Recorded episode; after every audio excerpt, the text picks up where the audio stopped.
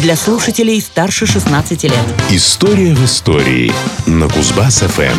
История в истории.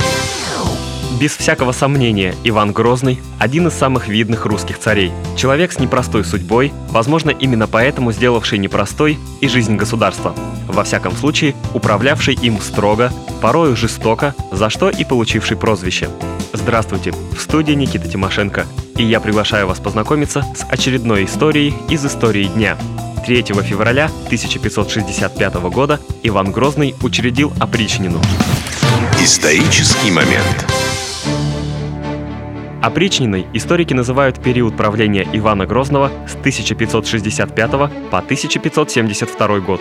В это время основным методом управления страной являлся террор.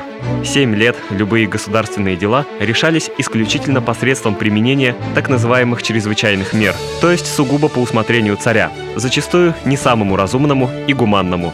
Слово «оприч» в древнерусском языке означало «особый», Такими полномочиями и функциями и обладали войска опричников – особыми. Также оприч можно было перевести как «отдельно», «снаружи». И действительно, опричнина стояла как бы особняком относительно остальной части государства.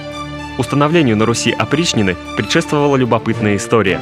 В декабре 1564 года Иван Грозный со своей семьей ни с того ни с сего уехал из столицы на Богомолье.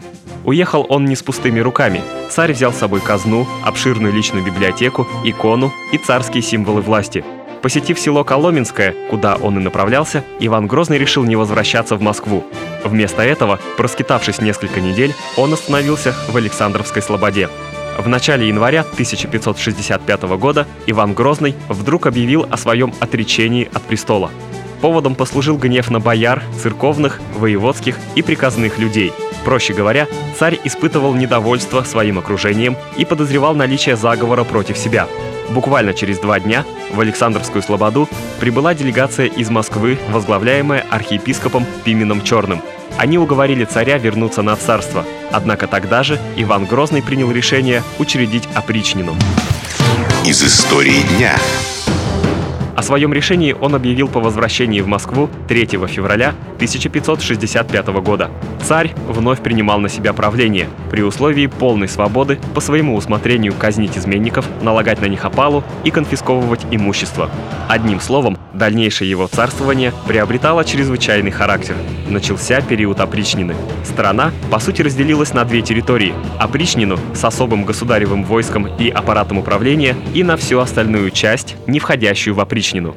В число опричников вошли приближенные царя, сформировавшие своего рода гвардию Ивана Грозного. Они непосредственно осуществляли его политику. В Москве в распоряжении опричникам отдали несколько улиц, а их жильцов попросту переселили. На содержание опричнины назначали 20 городов с властями. Опричники, обязанные охранять царя, зачастую злоупотребляли своей властью и просто истязали невинных. На все это Иван Грозный смотрел сквозь пальцы. Все самые жуткие казни того времени были совершены опричниками, которых царь оправдывал в любых спорах. Недовольные таким режимом, остановилось их все больше, объявлялись изменниками и жестоко казнились. В 1570 году Иван IV предпринимает поход на целый город, на Новгород, который, как он полагал, является логовом заговорщиков.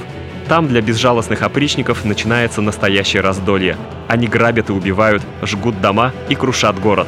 Каждый день проходили массовые избиения 500-600 человек. После, под гнев сумасбродного царя, попали Псков и Москва. Столичные казни историки называют апогеем террора опричнины. История и даты. Семь лет опричного беззакония вергли Россию в хаос и глубокий кризис – Жестокий и беспощадный террор не объединил страну и народ, а погрузил в полную анархию. Иван Грозный отменил опричнину после нашествия войска крымского хана. Опричники оказались совершенно беспомощными в реальном бою, а некоторые и вовсе не явились.